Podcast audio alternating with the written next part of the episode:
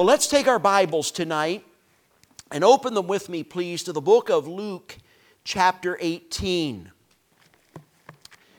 The book, the book of Luke, chapter 18. Men, tonight, I want to address the most basic element of prayer. E.M. Bounds, one of the great pens and voices of the past on the subject of prayer said this prayer is an awareness of my need of God and my asking God to meet that need. Are you aware of the fact that every work of God begins with an awareness of need? Men, you can't feed somebody who doesn't know that they're hungry. You can't heal somebody who doesn't know they're sick. You can't fix something if you don't know that it's broken. You can't find something if you don't know that it's lost. This may sound almost overly simplistic, and yet, do you realize that the greatest hindrance to our prayer lives is not unanswered prayer, it's unoffered prayer. And the reason it's unoffered is because much of our lives are lived independent of God. We don't live with that sense of need. Need is what drives us to the Lord in prayer. I want to take a story from the life and ministry of the Lord Jesus and just simply show this truth to you in a very clear way tonight. We're in the book of Luke, chapter 18, and we're at verse number 35. Will you follow along with me, please, as I read? And it came to pass that as he was come nigh unto Jericho, a certain blind man sat by the wayside begging. And hearing the multitude pass by, he asked what it meant. And they told him that Jesus of Nazareth passeth by. And he cried, saying, Jesus, thou son of David, have mercy on me. And they which went before rebuked him that he should hold his peace. But he cried so much the more, Thou son of David, have mercy on me. And Jesus stood and commanded him to be brought unto him. And when he was come near, he asked him, saying, What wilt thou that I shall do unto thee? And he said, Lord, that I may receive my sight. What do you need from God tonight, brother? Let's ask the Lord to speak to us. Father, sometimes I think we look at some of these Bible stories just kind of like something we've heard a hundred times. And yet, Lord, tonight we have in front of us a story from the life of Jesus that is so powerful, so beautiful. It's Jesus at his very best. It's God stepping into the life of a man with a great need. Lord, help us tonight to understand this truth. Help us to realize that every work of God of any significance begins with an awareness of our need. Help me now as I preach. Help the men as they listen. Well, thank you for what you will do. In Jesus' name I pray. Amen. A number of years ago, we were hosting one of our prayer encounters. It was a Friday night. Typically, at our three day events, Friday night is the night that the church groups get together to pray. The pastors lead it, and meet with their own men. And yet, as always, there are several men who come and maybe are alone or not with a group. So I had offered to meet in the chapel with these men, and it turned out there were four of us in our little prayer circle. One of them was a pastor. I knew him, I'd preached for him on occasion. And I remember as we sat there in our little circle, I just randomly looked up and I said to him, Brother Ken, how can we pray for you tonight? I had hardly finished my question when he just dropped his head and started to weep almost uncontrollably. Finally, he gained his composure enough to speak, and he said, I came to this prayer encounter knowing that if God doesn't do something for me this weekend, I'm finished. He said, I haven't had personal devotions for six months.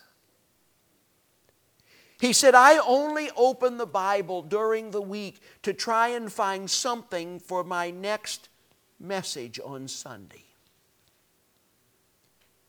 I remember sharing this one time in a message where I was addressing these thoughts, and there was a lady sitting in the front row, and when I said what I just said, she just out loud went, Oh,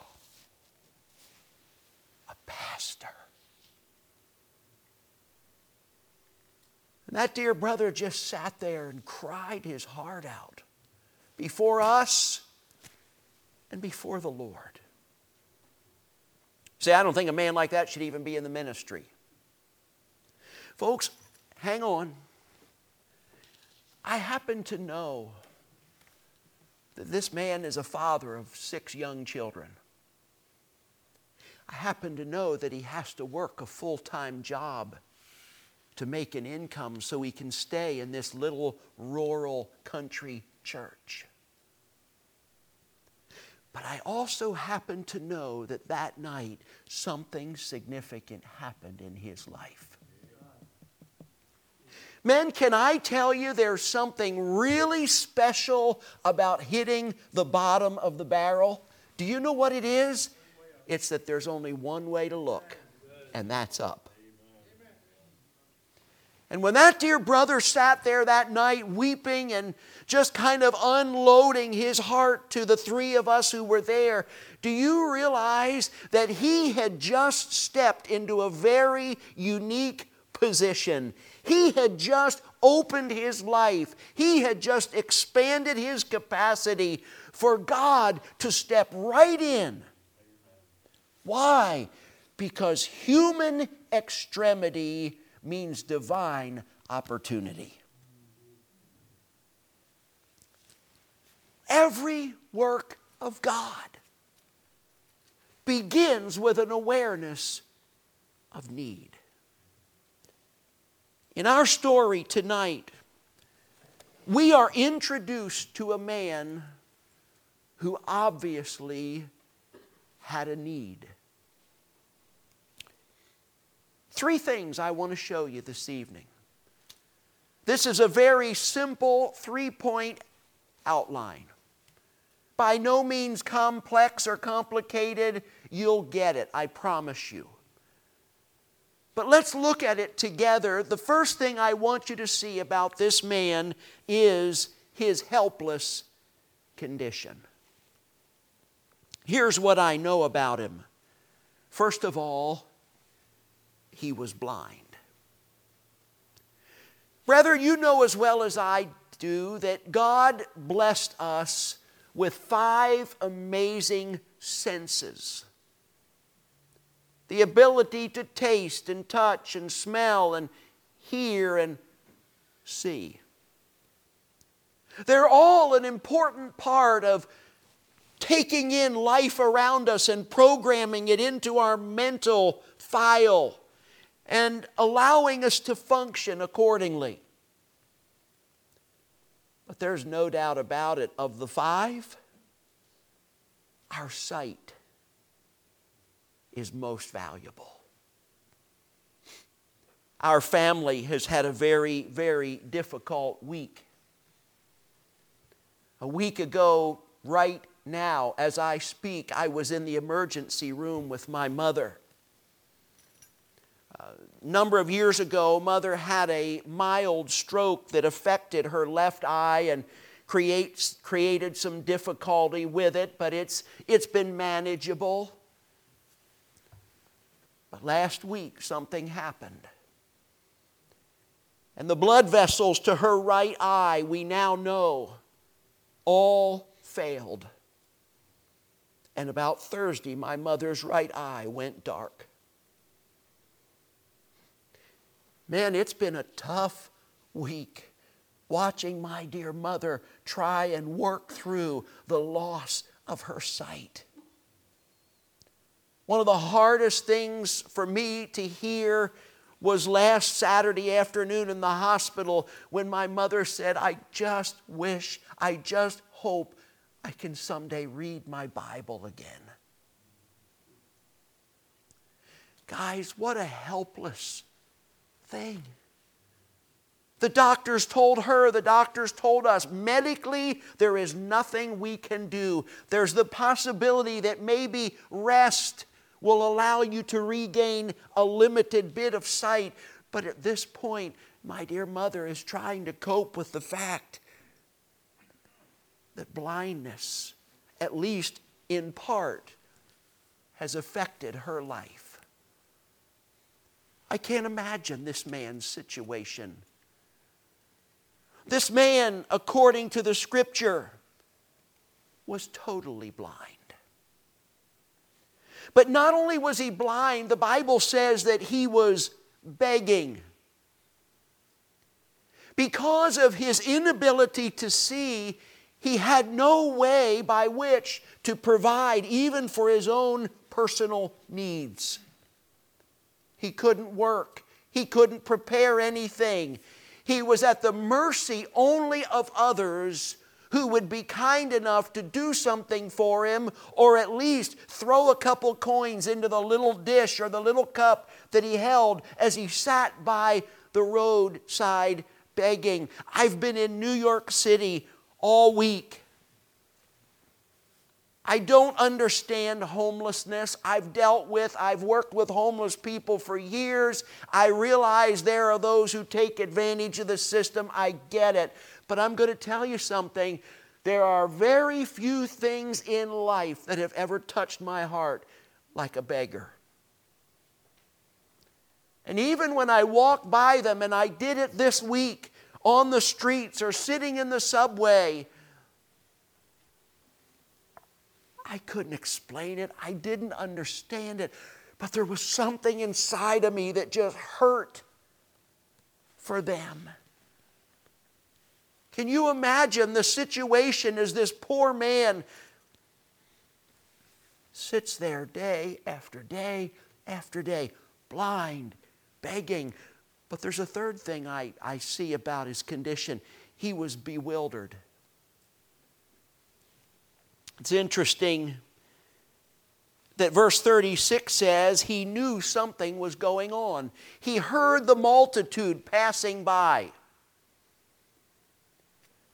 I'm certain that because of the lack of his eyesight, his other senses, and we know this to be true about blind people, they have an incredible sensitivity in other ways. He picked up that a multitude was coming by, but he didn't have a clue what was going on, and so he asked what it meant. Hopeless, helpless unable to do anything for himself. There he sits. But I want you to see a second thing about him. I know this, secondly, I know of his humble cry. You know, it's interesting that the Bible uses the word it does use. It doesn't say that he spoke or that he asked. It says that he cried in verse 38. He finds out that it's Jesus. I only wonder did his heart beat a little faster? Did he sit up a little bit straighter? Did he kind of listen a little more intently? Jesus. His immediate response is to cry. Of course, we know that there were those close by who rebuked them or rebuked him. Somebody should have punched him right in the nose. Would have been good for them. But you know what? That didn't stop him. I just think it's so neat when you read in verse 39, they told him, Shut up. And all he did was cry out louder. You know, the word cry or cried in Scripture is an amazing description of prayer. You know why? Because it portrays a sense of desperation. There's something about desperate praying. Oh, I've spent a lot of time talking to God.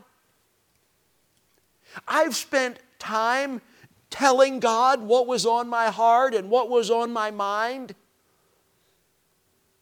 But, folks, there are those times in my life when emotionally my prayer became, became energized. And it wasn't just that calm, quiet way of speaking. No, there was a crying out. There was a yelling out. Sometimes there were tears that flowed.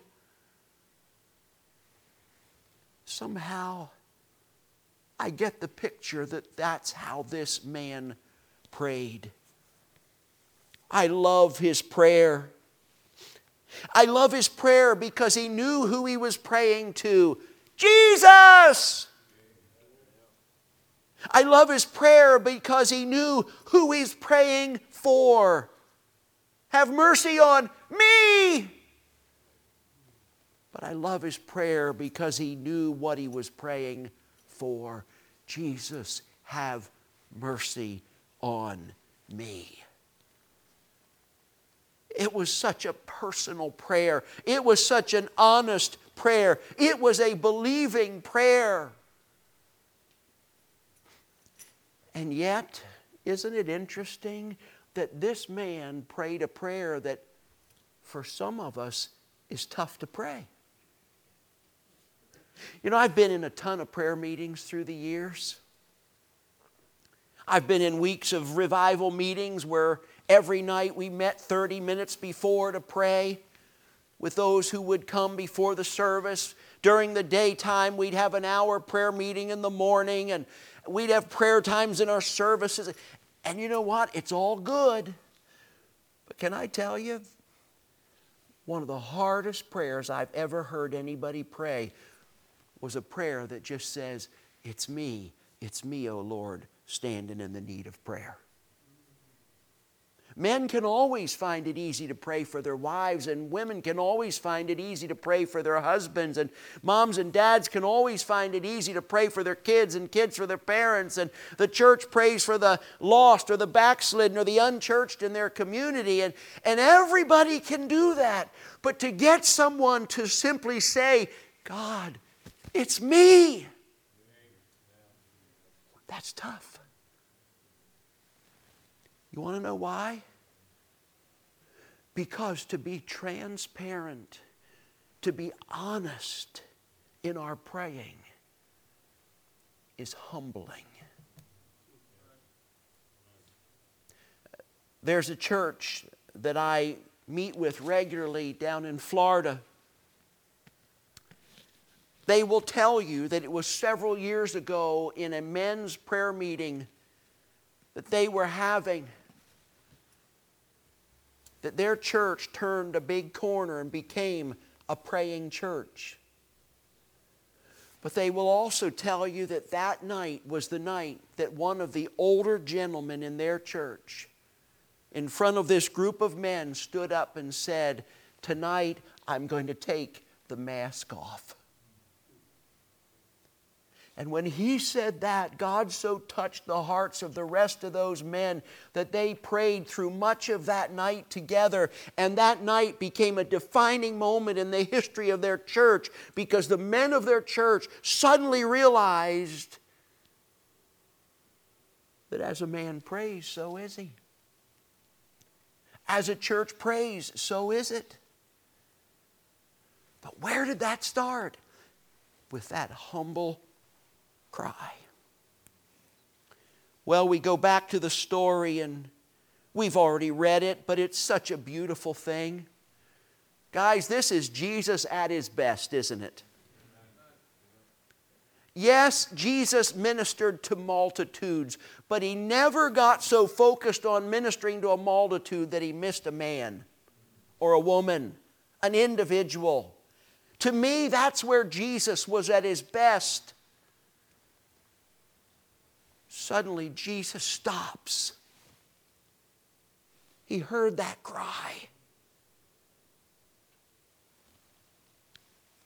And the Bible says in verse 40, He was come near.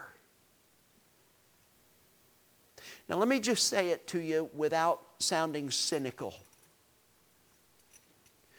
Just a little talk with Jesus doesn't always make everything right but it sure helps. And even as this man cried out, Jesus heard it and moved toward him. See, this is the beauty of prayer, folks. Even if God chooses not to meet the need specifically, to provide the solution precisely, even if God doesn't give the answer word for word as we put it in a request. Do you know what He does do? He comes near and He keeps going with us through it. See, that's what prayer does. But then Jesus said, What wilt thou that I shall do unto thee? Now, some smart aleck is going to read that and go, Why do you have to ask that? I thought he was Jesus. He was. And he already knew. But do you know what he was doing? He was giving this man the opportunity to verbalize his need. You say, well, prayer is just stating the obvious. It's more than stating the obvious. It's acknowledging I can't and you can. It's acknowledging I have a need and you are a God who meets needs. It's being willing to say, I'm trusting you to do what I can't. That's what this man was doing. That's why Jesus asked him. And so he says it Lord, that I may receive my sight. Third thing we see is his humble confession.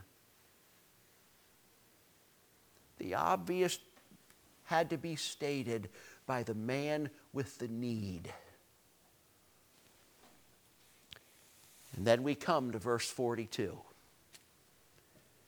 And Jesus said unto him, Receive thy sight, thy faith hath saved thee.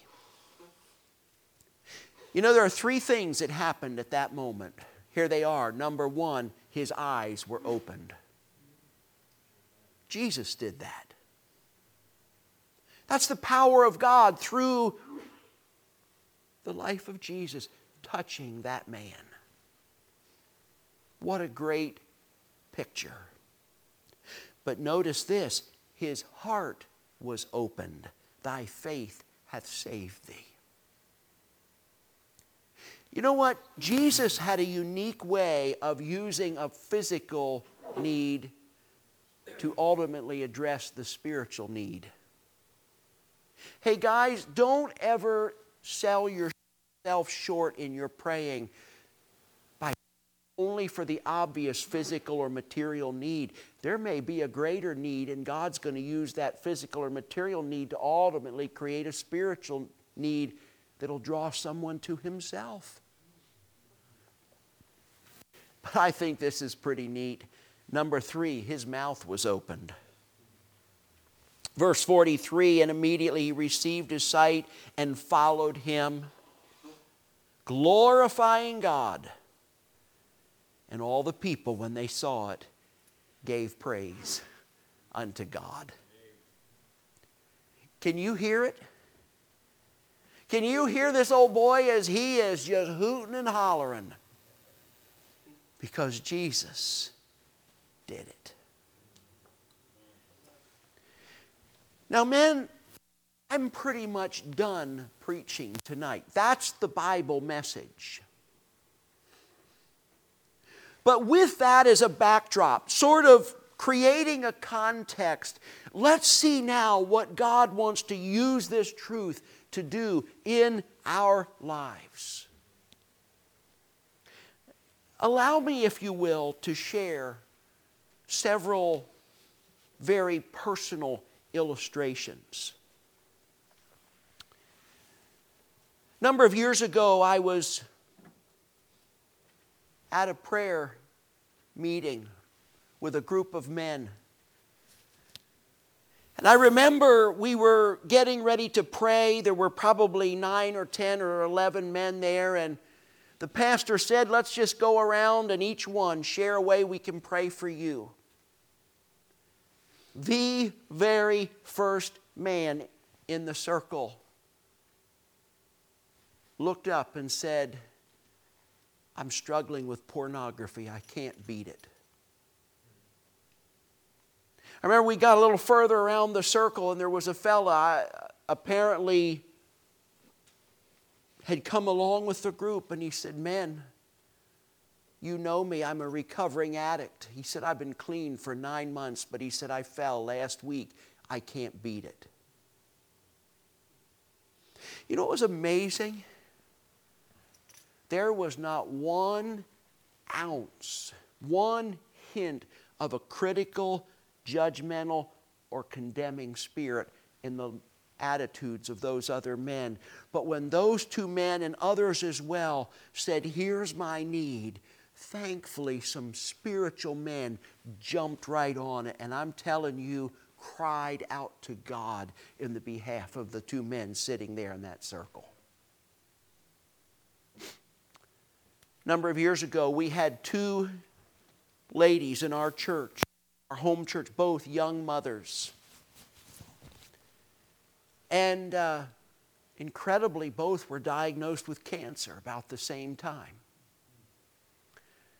One of them was getting close to having a major cancer surgery, and my wife said, I want to do something for them.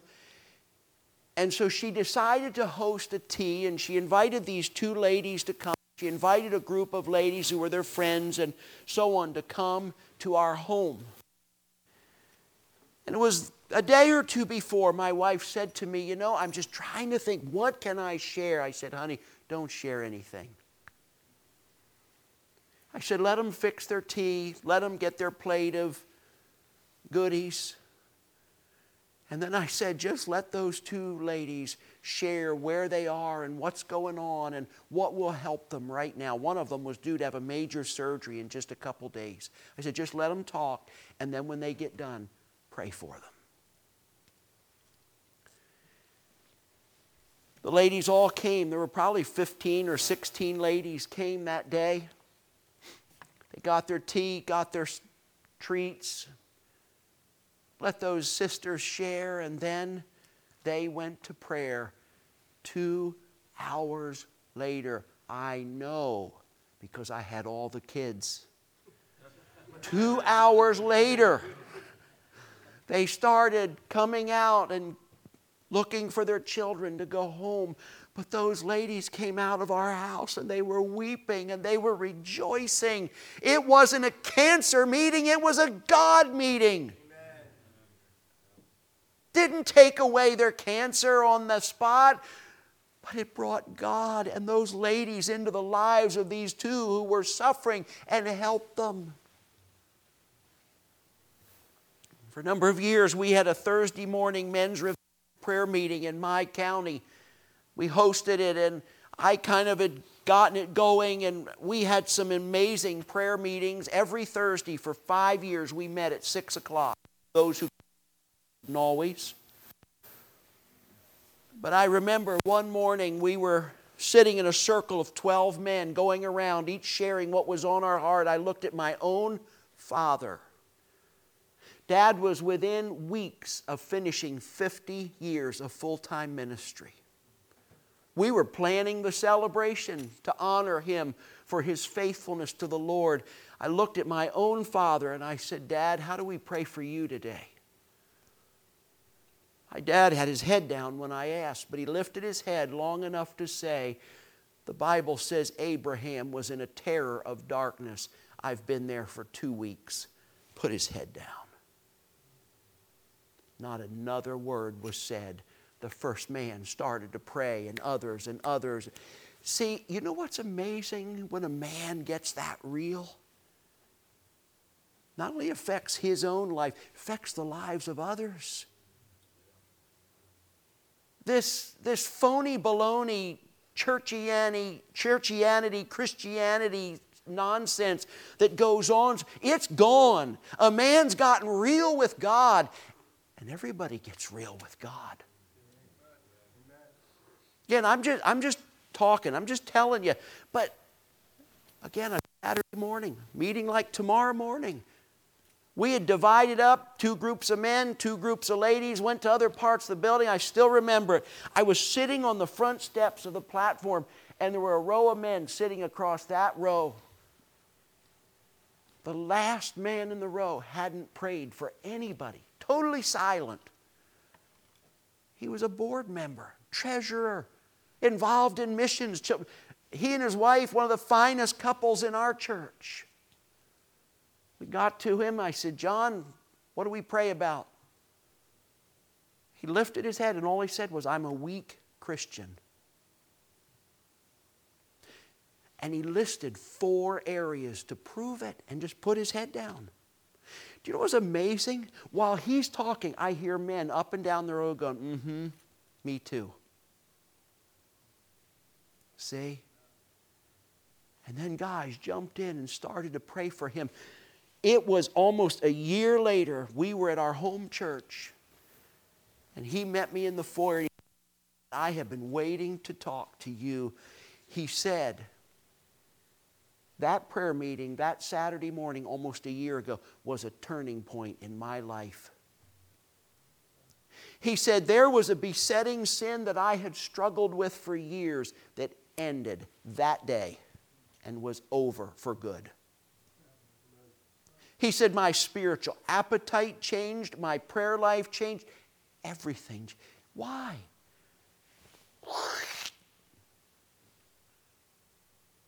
Because one of the big shots in our church just got real with himself and with the brethren sitting around him and with God.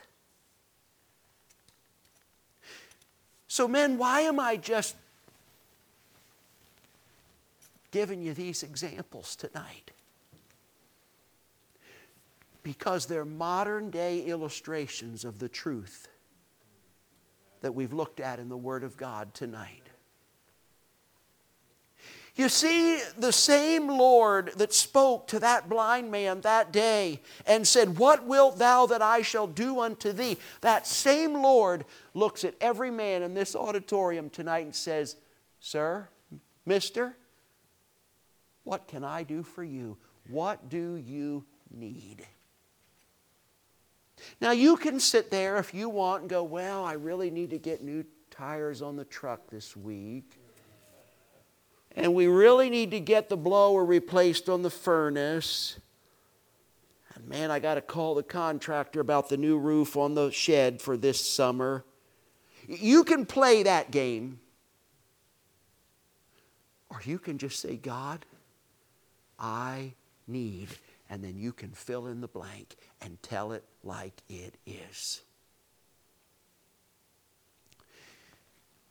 Men, here's how we're going to close our service tonight. I have with me uh, just a stack of little cards. I'm going to put one on each side of the aisle here on a chair. It's just a little card that says, Making mention in prayer, without ceasing, I make mention of you in my prayer, from Romans 1 in verse 9. And then there are three little sections name, need, and notes. The invitation tonight is going to be in two parts. In just a moment, we'll have prayer. And then I'm going to invite you tonight to step out and just walk down the aisle no, Jesus won't be standing here in a visible bodily person to greet you or to meet you. But I want you to take one of these cards as if He had just handed it to you. And I'd like to encourage you to maybe bring your pen with you and step to one of these sides, or you can kneel here across the front. And I want you to take this little card. I want you to write your name I want you to put the need. Be specific. If there's a note that you want to add, just so that you express it to the Lord, write it out in your own words. God, I need. Fill in the blank. Here's why I need it. And then stick your pen in your pocket and you and God have a little talk, would you? Read it off. Tell God what you wrote on that card. Would you? The same Lord that offered it to the blind man offers it to you. The same man that offered it will draw near to you tonight at the very moment you cry out to him. But then I want you to get up from your feet. And I want you to walk back through this auditorium. And I want you to give that card to another man in this room. Don't, don't keep it. Just give it to another brother. And in so doing, you've not only told God your need, but you've told that brother, I need you to pray for me. And if you get one of these cards or you get a couple of them, I'm going to challenge you to take this card and for the next week, every day, pray for the man whose name is on that card and the need he's shared. It'll be good for him, it'll be good for you. We need God, we need each other, men. We're all in this thing together. Will you stand with me, please?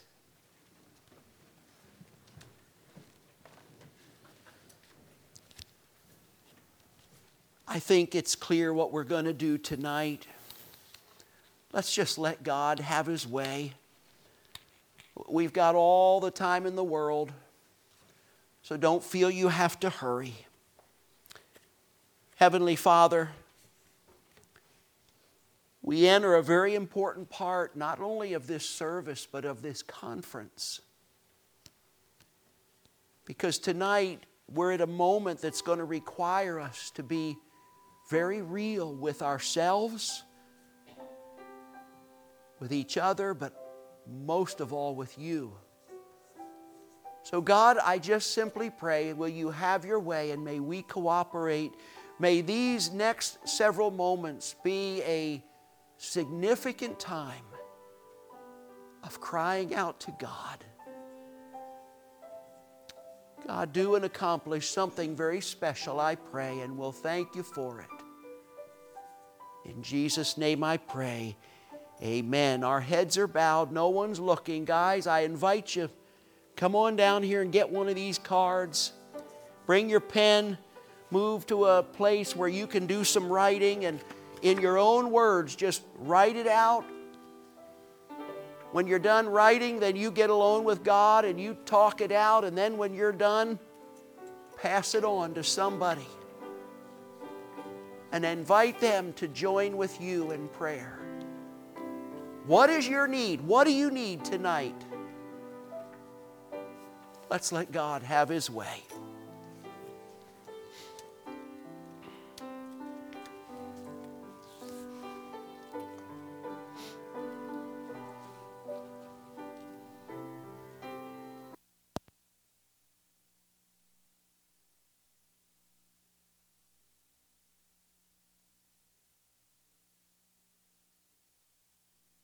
Also, a step of humility to find another man in this auditorium and say, I need you to pray for me. But you know what the beauty of all this is? God gives grace to the humble. So don't be afraid, don't be hesitant, don't be intimidated. Just going to continue to wait as men are praying all over this room. Just don't feel like we can hurry up and wrap up because there's still things going on that we don't want to stop. So I'd encourage you if you were given a card, why don't you just, even right now, as we wait another moment or two, pray for that brother, that individual that shared his need with you. And let's just stay in a spirit of prayer.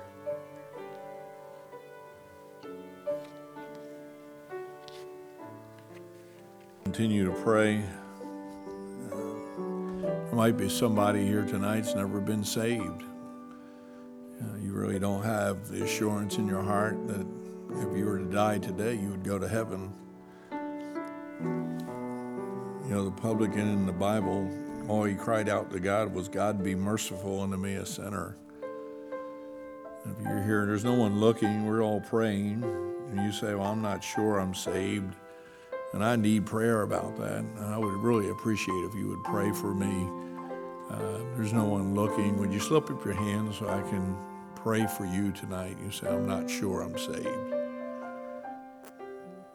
I really desperately need to have that assurance and that confidence.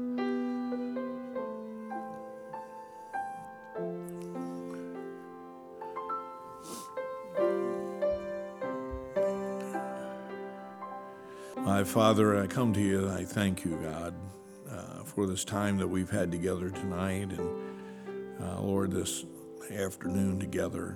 We're thankful that the Spirit of God uh, moves upon us and ministers the grace of God to us. I'm thankful that the Holy Spirit is our teacher, our guide through the scriptures. And Lord, through that conviction of the Holy Spirit of God, uh, we are made right with our God as we confess our sins before the throne of grace. I pray, oh God, you'd help us to be able to leave here knowing that we've found victory and God, that as we leave with a spirit of victory on our hearts, Lord, that we would hold on to that and we would surrender ourselves anew and afresh every day, uh, that we might be able to enjoy the anointing of God.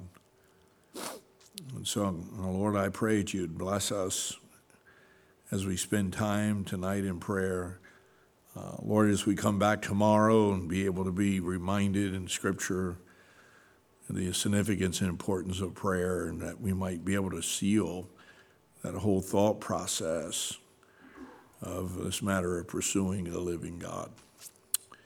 And so, Lord, bless us. Thank you for speaking to us tonight. I pray in Jesus' name. Amen.